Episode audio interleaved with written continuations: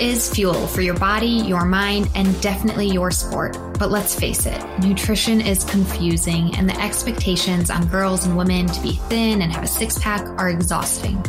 If you've ever been frustrated with your body, confused about nutrition, obsessed with eating healthy, or guilty when you don't, underate, overate, or overtrained, and overwhelmed with all the pressure, then this podcast is for you. Nutrition can be easy, you can take control of it, but it might start with letting go of control by asking for help and making a change.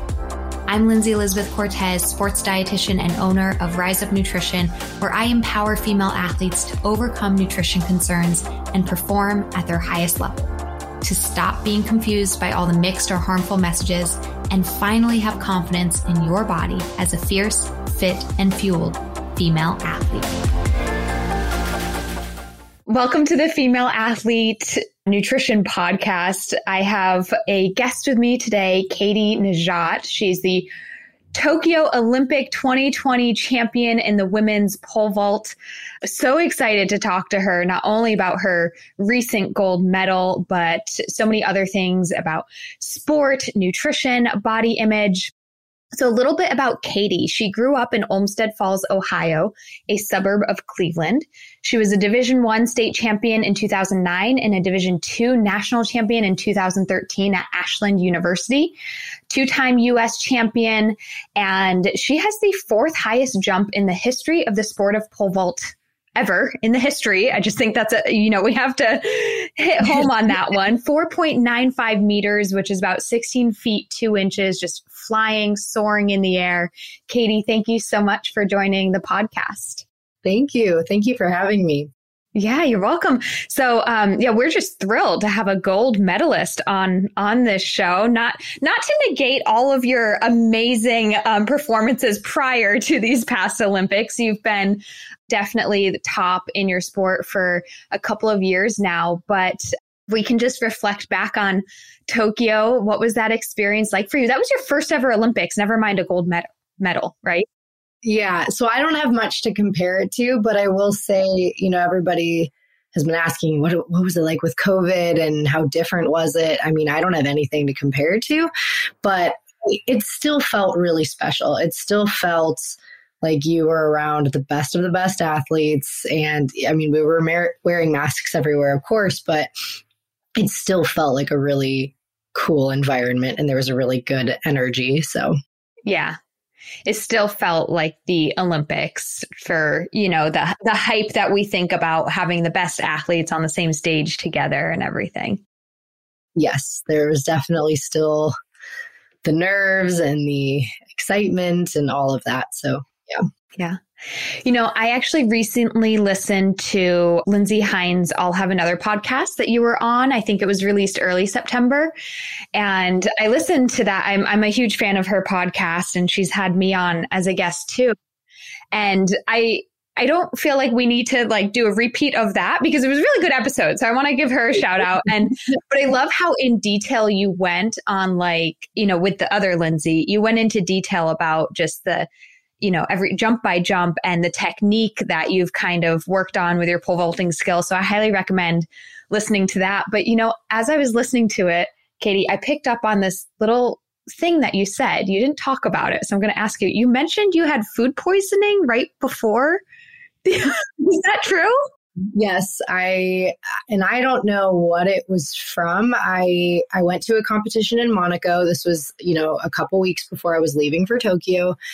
And I did well at the I I won the meet, but I I was definitely flat and I just thought it was jet lag.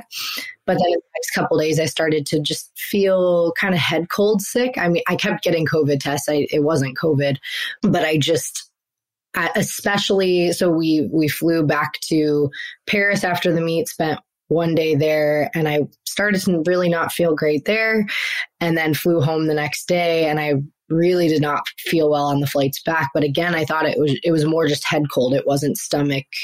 It was just feverish, that type of feeling. And when I got home, I went to bed and then woke up and just, yeah, it was clearly something I ate that my body was just trying to get out however. And that lasted about three days and ended up putting me in the emergency room because I just wasn't able to keep anything in me. Oh my goodness. They put me on antibiotics, among other things, and I had a bad reaction to the antibiotics where I just got hives all over my body. So it was a rough, it was a rough week and I just felt like in the grand scheme of my year, it was like, of course, what else could go wrong? At this point, we've had COVID, we've had poles break, we've had, you know, what else can happen? So it was frustrating, but, you know, it obviously all worked out as it needed to. But it did add a level of stress because I was now lighter body weight wise than I would want to be. I mean, you want to be lean in the pole vault, of course, but you also want to have a certain amount of mass on you coming down the runway. So yeah, and moving and pushing that pole and and having it bend, you know, how you want it to and everything, even a, a pound could make a difference in yeah. And I'm just thinking energy levels. I mean, that, so this was just a couple weeks before the Olympics. Did you did you let that I imagine you didn't, but did you let that get in your head at all of like am I strong enough? Do I have enough stamina? I mean, I was definitely, I was, of course, nervous because the Olympics is the biggest meet of my life. But I will say I didn't really let it affect me much while we were there. With pole vault poles, they vary in, in length and in stiffness. So I have softer poles and I was on softer poles. So I'm sure that played a factor, but I, I tried not to let it get the best of me. So, yeah, yeah, for sure. I mean, like you said, just what a year in general. And then it's like, oh, of course I'll end up in the hospital with food poisoning before I mean, trying to compete. At this point. oh my goodness. Well, you obviously uh, rebounded, which I think. You know, we'll get into your nutrition soon, but one thing I always say when it comes to like you know your your foundation of nutrition you know we're all going to get sick we're all going to get injured at some point but you know, pending how strong your foundation is can really dictate your resiliency and how quickly you bounce back from something. So I would, you know, imagine we haven't gotten into it yet, but I would imagine you had a good solid nutritional base so that when you did get sick, it didn't wipe you out completely and you're able to bounce back pretty fast. Yeah, I'd like to think so. Anyways. yeah, and well, let's um let's chat a bit more about pole vaulting. You know, I dabbled in the pole vault a little bit myself in college. No, nowhere near near your heights. okay. But um, you know, it is just such a unique sport and especially considering at a young age like at the high school level not many athletes have exposure to it some high schools have it some club track teams do but some don't even my high school did it but like it was pretty sketchy. Nobody knew what they were doing. So I'm curious to know your background and how you got into it in the first place. Yeah, I just, I saw the high schoolers doing it when I was in seventh grade. It was the first day they took the middle schoolers out to the track for track practice. And I was a gymnast when I was younger. So I loved anything with upper body strength and adrenaline and flying through the air. Yes, daredevilish activities. So I knew I needed to try it and I begged my coaches for days and they finally let me go over because again, I think you know, it was not something they were super familiar with. So then having an athlete try it is just an added thing that they have to worry about. So, but I just, they, I wouldn't let it go and they did let me go over. And so I just, I loved it from day one. Yeah. Did you pick it up quickly coming from gymnastics? Were you pretty good at it right away?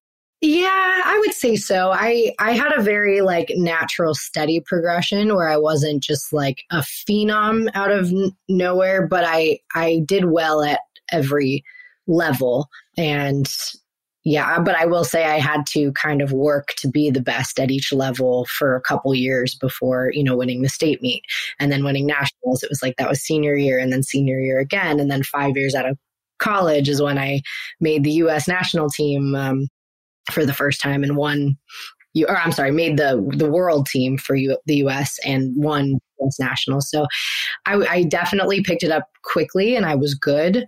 And I think coaches saw potential, but I I definitely had to kind of work my way up at each level to be the best, I guess.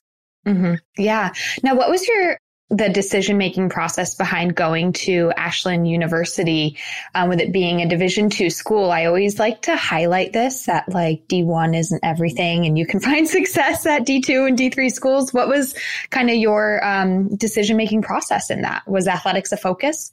So I actually went to the University of Dayton for two years first, and really struggled there. That is a D1 school because I was also very caught up in the D1 and I got a good feeling about it. So I went there, but I actually really struggled there and had a pretty bad mental block. And so at my junior year, I ended up transferring to Ashland and that's where I had huge success. And especially in an individual sport, especially in track and field and pole vaulting, you can have success at any level because it's just you and the runway and the bar, and it's just you versus the bar every jump. And that's the same at any level. So, yeah, I'd like to think that I helped show that you can be successful at any division um, that you go to.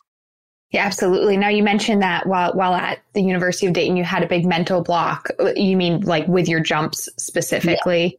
Yeah. yeah. Oh gosh, that can just fr- completely freeze you as a pole vaulter. Yes, because there is a you know what we do. There is a fear element to it, and you can either let it, you know, make you crumble, or you can thrive with it. But for me, I just there was a lot of change all at once that I just wasn't ready for. New coach, new everything, uh, being away from home for the first time, all of it just got the better of me. And I just, I lost any confidence in my ability.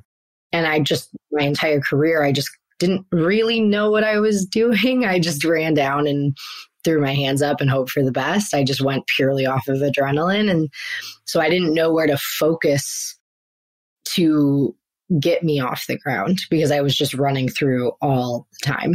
There was just, I wasn't even jumping off the ground, bending the pole. It was just run into the pit. You don't even give yourself a chance. So, but when you're afraid of it and that overcomes you, you just, there's no getting over it. It's, it's very hard to, to get out of that. So that's a big reason why I transferred is because I needed a new environment and a new situation to get out of this bad mental block. Yeah, absolutely. You know, again, this is kind of a joke that I'm comparing, but I'm just reflecting on my own experiences with the pole vault. It's a joke because I was like a 9, 10, 10 foot jumper. so yeah, or I did like 10, 8 or something like that. 10, 10 That's yeah. not bad.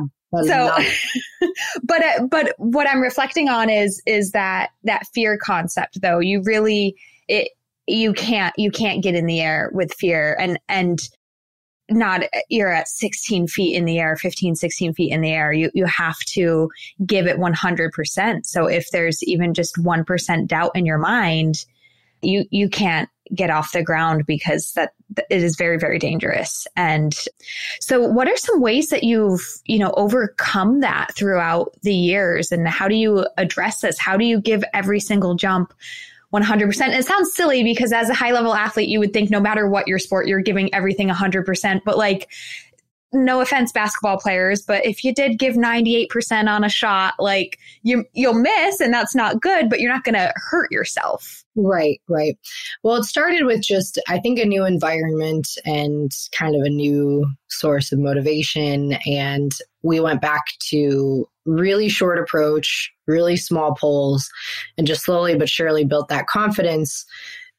In d2 there's not as much pressure I guess, of like, okay, now do it now. Okay, now we back up. Now we get raise our grip. Now we, you know, and I needed a very slow but steady pace to allow me to get comfortable repping things out 10 more times than maybe we would at D1 because I just, I remember at Dayton, you know, I'd do something, I'd, I'd finally like kind of find it and we'd do two jumps and he'd be like, okay, move up a grip or, or move back. And it was like, I, and then I would just I would, you know, go back into that like afraid state, even though it was irrational. It just, you know, it, I, it was, but it was very real. And so at, at Ashland, that coach allowed me to just rep it out over and over and over again as needed to really just build confidence to where I wanted to jump high more than I was afraid of it. So for a while, it was just using adrenaline to combat it and overcome it. And it wasn't the perfect fix, but it worked at the time. And then when I got to start working with Brad Walker, my now coach, he's the one that really changed the mental side. And he just taught me how to think on the runway and how to focus on the runway.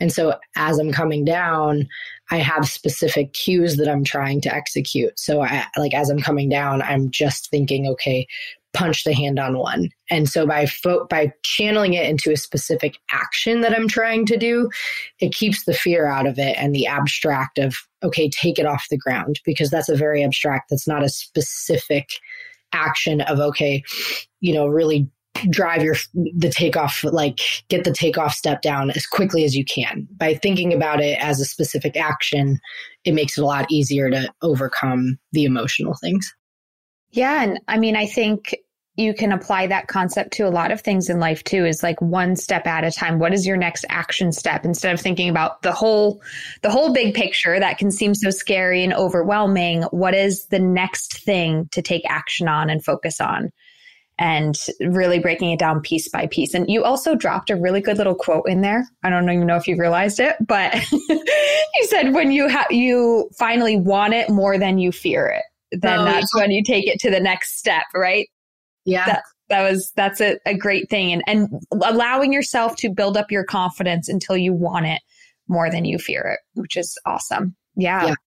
Well, that's great. And then, you know, so at totally fast forwarding again now, you know, at Tokyo, it, your opening jumps didn't necessarily go as as hoped for. No.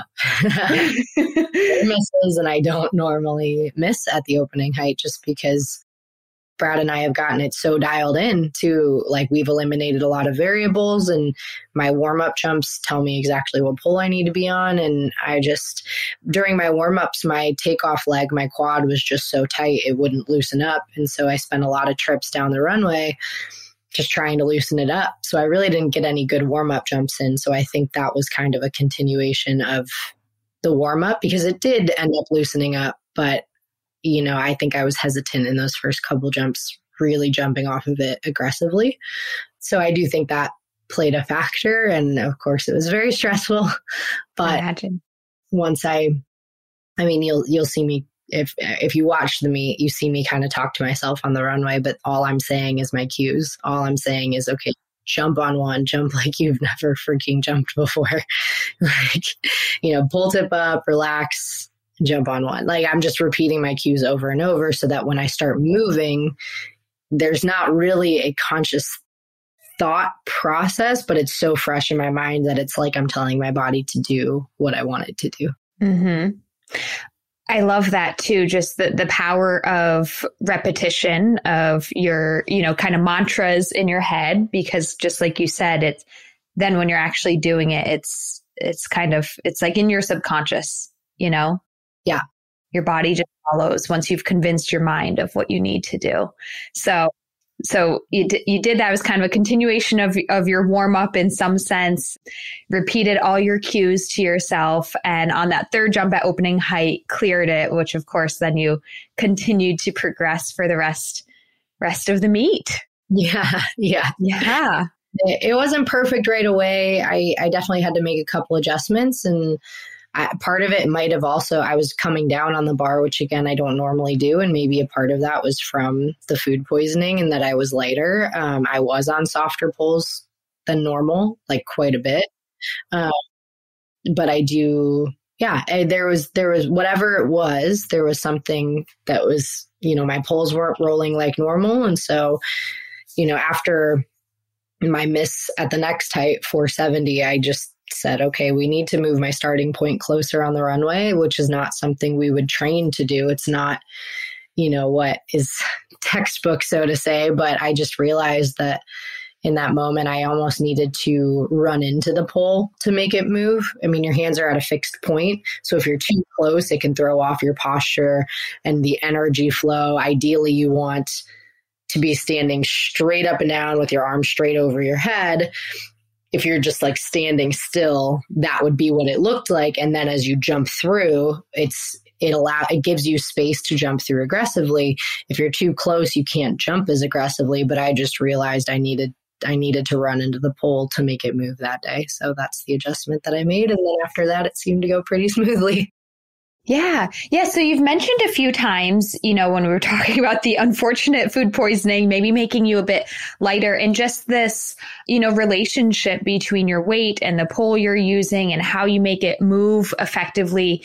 Is this something that you try to manage or is it something that you more adjust you know with being flexible with just as you said switching poles or adjusting your steps like you know how do you as in a sport that weight plays a, a role you're defying gravity in so many ways you know how, how do you approach your own body weight yeah i i just try to be conscious of how i'm eating i my coach has uh, more of an idea of what he would like me to be at, but it's not like you have to be at this weight. It's just you're looking a little lean. Let's maybe like, you know, give you a little bit more, like maybe up your calories, your fat intake, whatever. And it's not anything I micromanage. I used to. I used to be way too strict with my diet because I looked at all these phenomenal athletes and thought they were you know, probably borderline starving themselves to look that way, which is a very flawed logic. But I just, I always said I didn't want my diet to be the reason I didn't succeed. So I just took it to the extreme. So now it's just I, with all the work that we put in, I don't limit myself and I just, I eat just good quality meals several times a day and I space them out you know, probably two to three hours. I will eat an hour and a half before workout, but I just want to make sure that I'm getting a good amount of food. And so, no, it's, I don't eat to be a certain weight. It's more of just eating to fuel myself so that I have energy through the workouts. And I mean, with again, the, the work that we put in I I don't obsess about how I look as much anymore because I think that the body leaning out is a is a, a byproduct of the work that I'm putting in, but also by eating.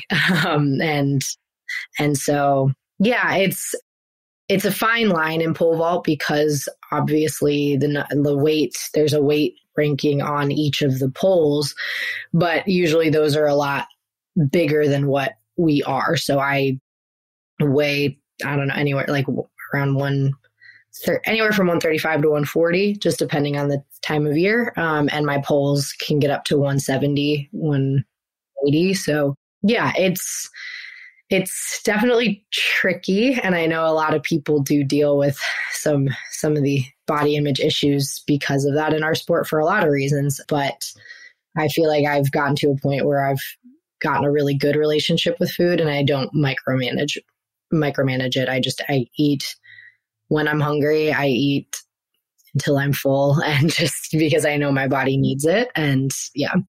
Yeah. Well, that's wonderful to hear. And I think great advice, especially for any younger listeners. And I, I really appreciate that you said, you know, when you're, when you're fueling right to keep up the energy, to train hard, then your body becomes really a byproduct of that. Yes. And, and that, that really is what, ha- yeah before where I just I wanted I thought if I could eat to look a certain way that the results would come and it's a very like flawed logic. Right. It's literally flipped. yes. Could not be the opposite. Yeah. So I, I want to backtrack too, just for people who might not be super familiar with pole vault. When you say like, you know, you you weigh you know 140 and your pole does 170. So what that means, just for clarification, is that your pole could handle up to 170 pounds like of of carrying that load sort of right so so if you're using a larger pole you've got to have quite a bit of strength to move that then. Yes. Yeah. And typically most vaulters are on poles that are anywhere from like at this level are anywhere from 20 to yeah sometimes 40 pounds over their weight just depending. And so Eh, yeah, the stronger you are, the more energy you can put into the pole and the stiffer poles that you can get on. Mm-hmm. And now, when you say that at that level, you're usually on larger poles, is that just because of the like the height of them and just the? I'm just trying to understand because I'm thinking again, this is my high schooler pole vault mind that was like, yeah, oh, no. like if we went on a smaller want... pole, we could bend it more. no, yeah, I just don't want a high schooler to hear this and think they have to be on like 30 pounds over their weight kind of thing. Um, but I just you you it you work your way up. So the pole will tell you what you need. And so yes you can bend it more if it's softer but you're going to land in the back of the pit. You're not going to be able to clear anything on it. And so that's kind of your gauge of okay now go up a little bit stiffer. So you because your hips have to be peaking in this small window to clear a bar. It's basically at the elite level you can put the standards anywhere but it's any i mean it's you know a 50 centimeter you know, window where your hips can peak. So if you're on a softer pull, that's fine, but you're probably not going to clear anything. So that's that's how you kind of know when to go up is how the way that you hit the bar and um, just how the pull bends and everything. Yeah, yeah. Well, I appreciate you you know, engaging in this conversation. I honestly, most of the time on this podcast, like avoid talking weight and numbers completely because there's so many issues surrounding it. But I also really appreciate that, that we can talk about this in this sport where it's like you're using a pole that has a weight, you know, classification on it. It's, it's part of the sport. So it's something that needs to be addressed. And when I was in high school, we had to tell them what we weighed, and we couldn't use a pole that was lower than that weight ranking. Now they weigh them. And I think that is the most messed up logic and decision that you could ever ever do i, I hope that, i hope whoever needs to hear this that made that decision realizes how messed up that is because i was i weighed like 135 140 in high school and i but my practice pole was a 130 pole. It was just, I wasn't going to break it. I just wanted something soft to just get me in. And at the time, you're not, it's, it's, it can be just as dangerous, if not more dangerous, to make somebody get on a pole that's too stiff for them. And it just, it's, and then now you're making girls get on a scale in front of people. Like that is, uh, you're just creating issues and body image issues. And I, I think it's, horrible. I really, yeah, I could go on all day about that. I think it's terrible, but I, I could as well because, like I, I mentioned, it's I attempted pole vault in high school and also had that experience of being weighed. And it's actually part of my story, Katie, and, and how nutrition and, and this passion came to be for me.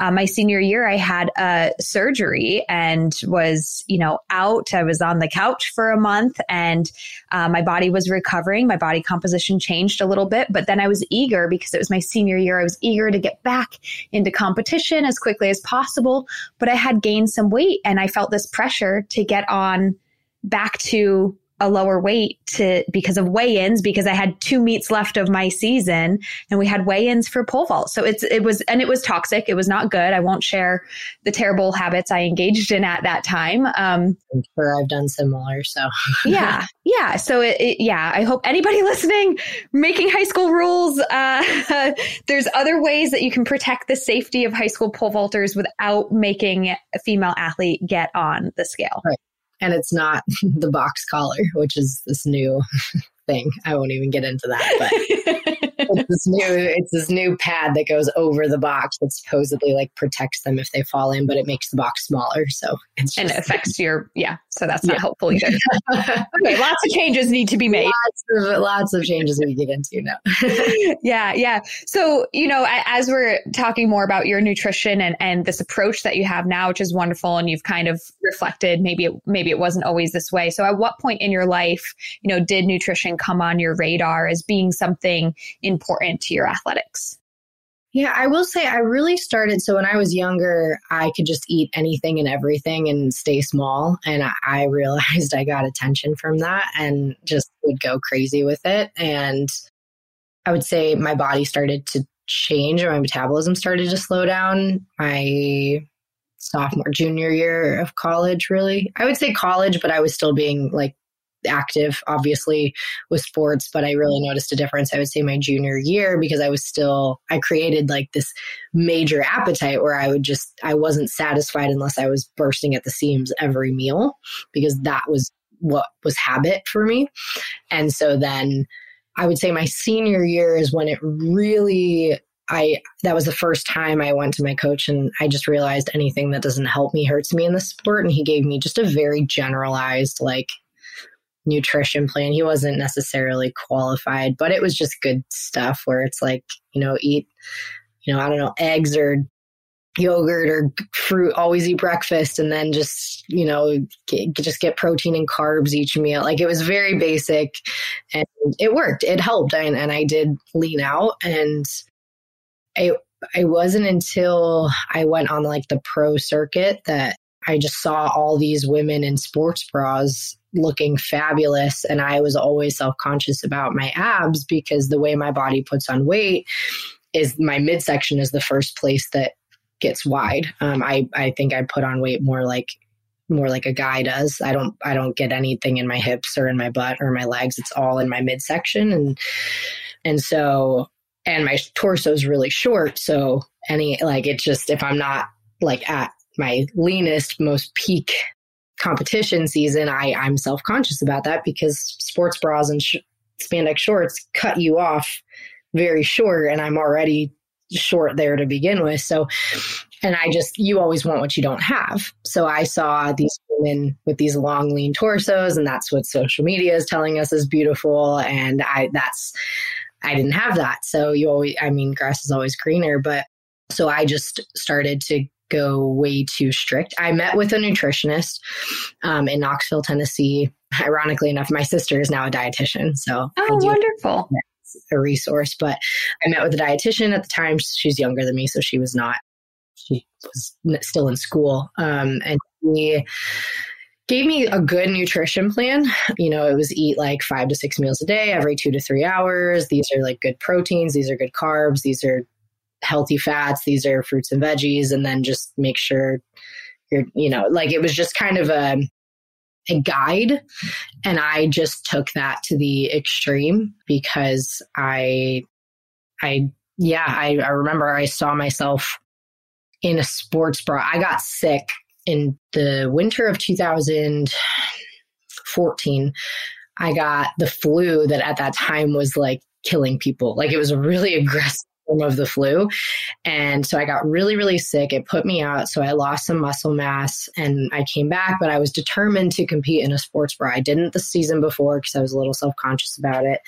But I was determined I was going to fit in with everybody and wear like a crop top or a sports bra when I competed. And I got pictures back after one of the competitions and I was just mortified at how I looked. And didn't look bad, but I definitely looked softer because I, I, you know, was sick for weeks and and I, and so that's where it just I went crazy with it and you know was obsessed with food and how I would limit my calories and I would eat basically like a quest bar protein bar and an apple like 4 out of 6 meals a day.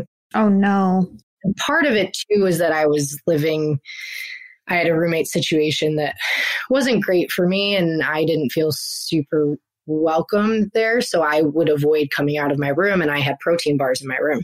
So I just, I wouldn't even want to come out to cook. So I would just, I would just eat the protein bars. And so, so just very undernourished. And I could feel that in I would, you know, get, you know, just a couple jumps and then be just totally gassed. So I would come in kind of high at a competition and then immediately pass to a personal best. And that was just, that was the reality for, you know, year, I would say. And then I don't know what changed for me. There was not this big drastic moment that came over me. It's just I slowly but surely started to just be a little more lenient and just not care as much. I, I did move back home.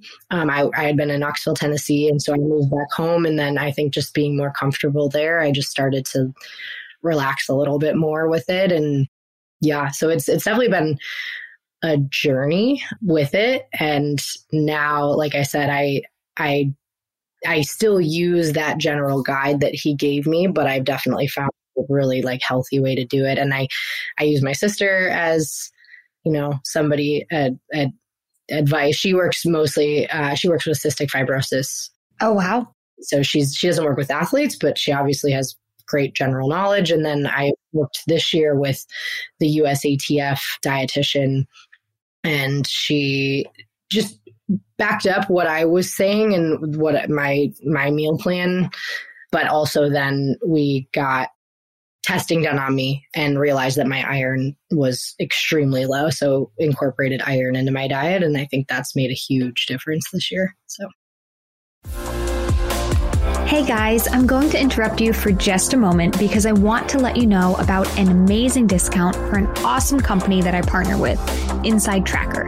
In fact, in this episode, we talk about blood biomarkers, which is part of what Inside Tracker does and why I want to tell you about them. They help you optimize your body using science and technology to deliver ultra personalized guidance. They use cutting edge algorithmic engines to analyze your blood, DNA, lifestyle, and workout habits, and it's all available to you right now. You can hop online and order your plan and use the code Rise Up Nutrition, one word, all capital letters, for a whopping 25% off. Seriously, that is a good savings, 25% off.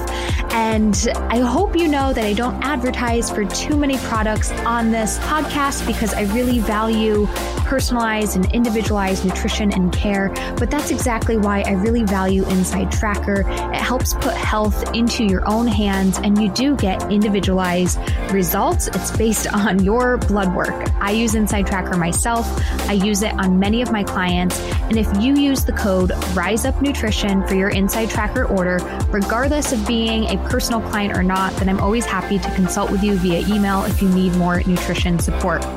So head to insidetracker.com to learn more. Use the code Rise Up Nutrition. More details in the show notes. Get that 25% off, amazing discount. And let's get back to the episode and this awesome conversation. Yeah. Yeah. You know, um, it's so what you're saying is going to become one of my next Instagram quotes. Protein oh bars do not equal a meal. no, no, they do not. They no. They, protein bar is not a meal. As like a uh, like a protein bar and an apple is like that's like you know meal number four out of six, like but not four of them out of six. Like yeah. But I also really respect too that environment plays a huge role in this. And I think, you know, I've definitely seen this as a dietitian over the last basically two years now with definitely the onset of COVID for sure, but just the continuation of, of life stressors or people moving back home or being around family more, just being maybe in an environment that isn't the best for them mentally, emotionally, and that that plays a role in your nutrition as well. So, you know, it sounds like there were kind of a couple things going on in your life at that time, the body image concern, the pressure of, oh, I'm at this elite level now, you know, maybe I need to look a certain way combined with an environment that made you isolated with food. Eating in isolation is is never really a healthy habit. So that all those things kind of combined. Yes. That you know definitely became a problem.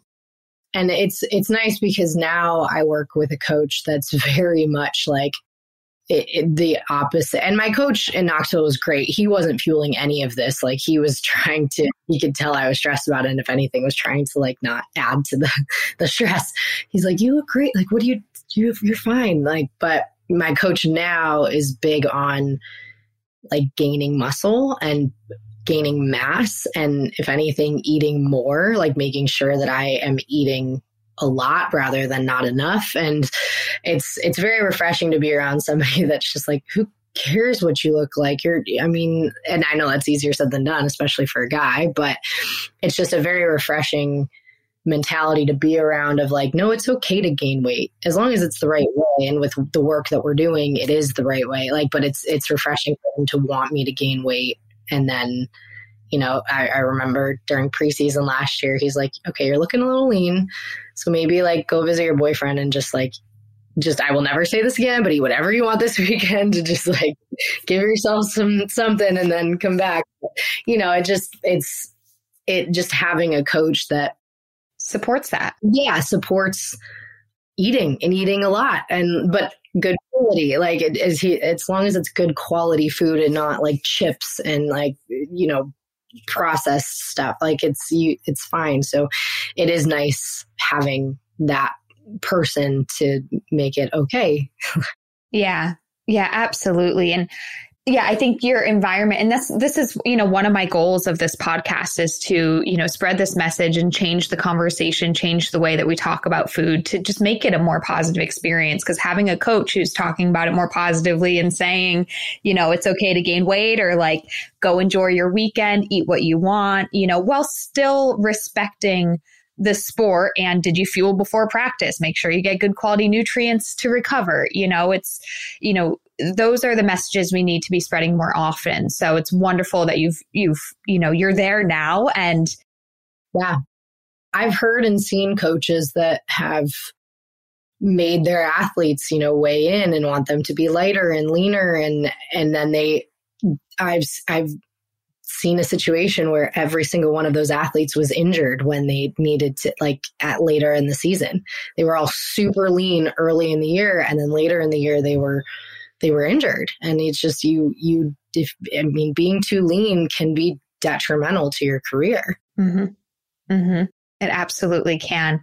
And I'm, I'm curious to know more about how you've, you know, you mentioned the scenario or the the experience at one time of feeling like, okay, I want to compete in my sports bra because this is what everyone else is doing, but then still struggling with the aftermath of that, of not not liking how you looked in those pictures. And, you know, a, a lot of sports, female sports, even male sports are re- revealing with the uniforms. Pole vault's certainly one of them. You know, we got little, I don't even know what you call them, but, you know, underwear uniforms on. yeah, like buns and crop top. And I think it's really like Holly Bradshaw is a pole vaulter that just she competes in a in a onesie. She just did a uh, she just wrote a really nice thing about it. Like she was getting these, you know, if she's from Great Britain, and so the media there can be a little tough. They can be extremely supportive, but they can also be tough. And I think she typed her name in, and Holly Bleasdale Fat popped up next oh, to it. And she wasn't like it's just ridiculous. But like, you know, of course you're young and you see that, and that's just gonna just ruin your self confidence. And so that she competes in the onesie now and always has because she's like, I'm not going to let my body like and worry about what I look like affect me while I'm doing my job and what I'm trying to do. Well, and I, you know, that's tough because as much as I want to say, you know, no, wear wear whatever, show show your abs, you know, do it. Who cares what the critics say? It's also important for somebody to focus on what's really important. And so if that mm-hmm. means I'll wear a onesie so that I can focus on my sport and not be distracted, then do what you got to do, you know? Exactly. It's like, Holly, you can wear whatever you want, but and, and like if this is what makes you feel good and powerful and get the job done, power to you. Like, yeah, it's just people can be mean. And we're, yeah, in a sport where a lot of eyes are on us, you get pictures taken, you from every angle, like, and so it just, yeah, I still, I'm, I have an infinitely better relationship with food and my body image than I ever did. And and granted, I do think it's you know it's easy to say that being in the best shape of my life, but also that came from working hard and wanting to jump as high as possible, not because I was trying to look that way. Mm-hmm. Mm-hmm. And I think, I, I, don't know if you feel this way, but allowing your body to morph and change, like you said, maybe right now you're in the best shape of your life, but you know, there were time periods where, where you weren't and go, allowing your body to morph and change and kind of having all these different, like, almost like a Rolodex of like, okay, I was still me at this time. I was still me at this time and I'm still me now. So that if your body morphs and changes again and, and looks, you know, like I don't, you know, how it did however many years ago, you'll know how to overcome that and handle that and how to love yourself better, you know. So that, you know, that's one way that I kind of view improving your body image during all these different phases is is allowing yourself to just be in the moment with okay this is my body where it's at right now and it might change again in the future and I don't need to force it into change but just being accepting and then at, you know it's easier as you age this is why I think some younger girls struggle more but you know if you if you keep yourself in this box of I can only look one certain way and you never change then you don't have that like history of different versions of yourself to rely on if that makes sense yeah.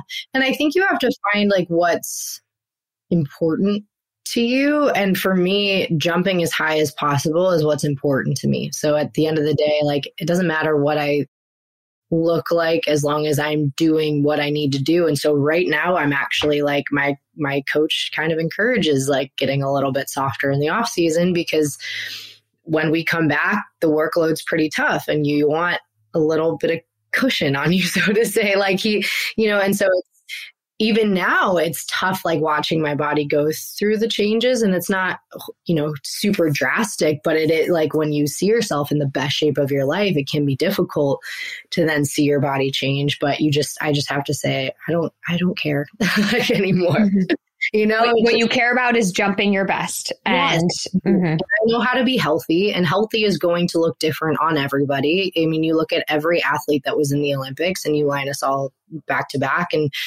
there are just drastically different body types and that's a, like they're all healthy and so it's just at, at the end of the day as long as you're healthy it's like that's that's all that matters yep yep and and again, I think your your coach, shout out to him uh, of helping you with that. Hey, it's the off season. It's this is okay. This is expected because if you as an athlete are really taking to his advice, which you are, of course, and and following through with that training plan, your goal is to jump your highest. So listening to your coach on on that is super important too.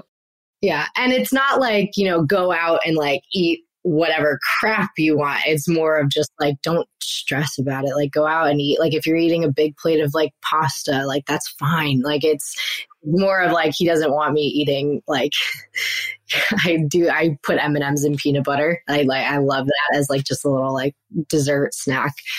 And he's like, maybe don't do a ton of that, or maybe don't do a ton of cheesy tots or like things like that. But if it's like good quality food and like, then yeah, like you just don't don't stress yourself out and you know eliminate things like I can't think of the word that I want to use. Yeah, eliminate, restrict. Yeah, restrict yourself. Yeah. yeah.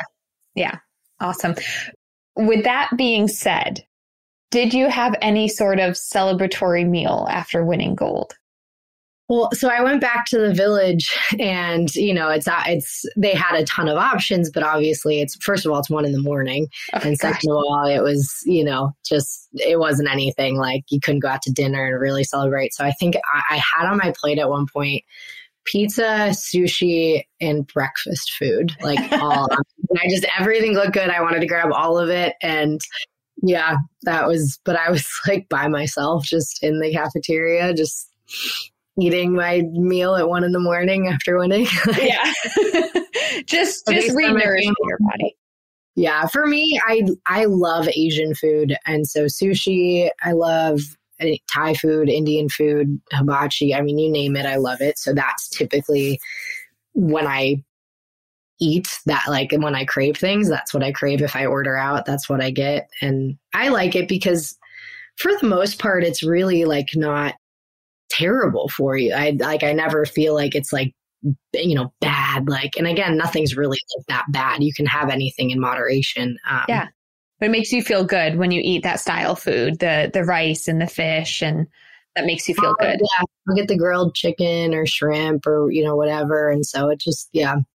Yeah well, that kind of leads us to um, as we close out this podcast. I usually have a few quick questions that I ask every guest, and I wonder if I wonder if what you're saying will answer our very first question. So, Katie, if you could eat one food every single day for the rest of your life, but never get sick of it, what would that be? Probably sushi. Yeah. awesome. And did you really get to experience it when you were in Tokyo or no because of COVID restrictions? No, not really. They did have sushi in the village, but it was more just like cooked tuna, cooked shrimp, vegetables. They kept it really basic. Just be, I don't wanted anyone to get food poisoning. So yeah, and you didn't want to go through that again either. Ooh, oh my gosh, I would never have recovered. yeah. so you'll have to make another trip back to Japan at some point to get your favorite food and and try that sushi yeah, again. Yeah, definitely. Awesome. Well, next question. It, it sometimes seems obvious, but it's it's also never is. What is your favorite sport to participate in? It's funny because I did not go to pole vault right away. Um, I yeah. love to golf. I love golf? to play golf. Yeah. So I, I mean, I pole vault. I I love it, but I think now because it's like more of my job, I like when I get away from it. It's it's definitely golf. Golf, a bit more of a relaxing game. Uh, sometimes. Sometimes, okay.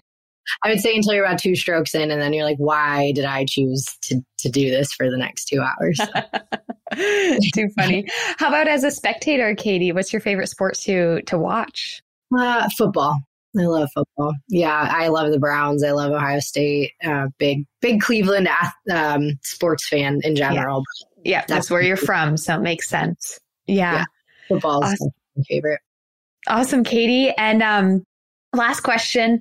If there is another female athlete out there that you want to give a shout out to and just lift her up for being really inspirational um, in any regard whether this is somebody in your personal life or somebody more well known who would that be and why?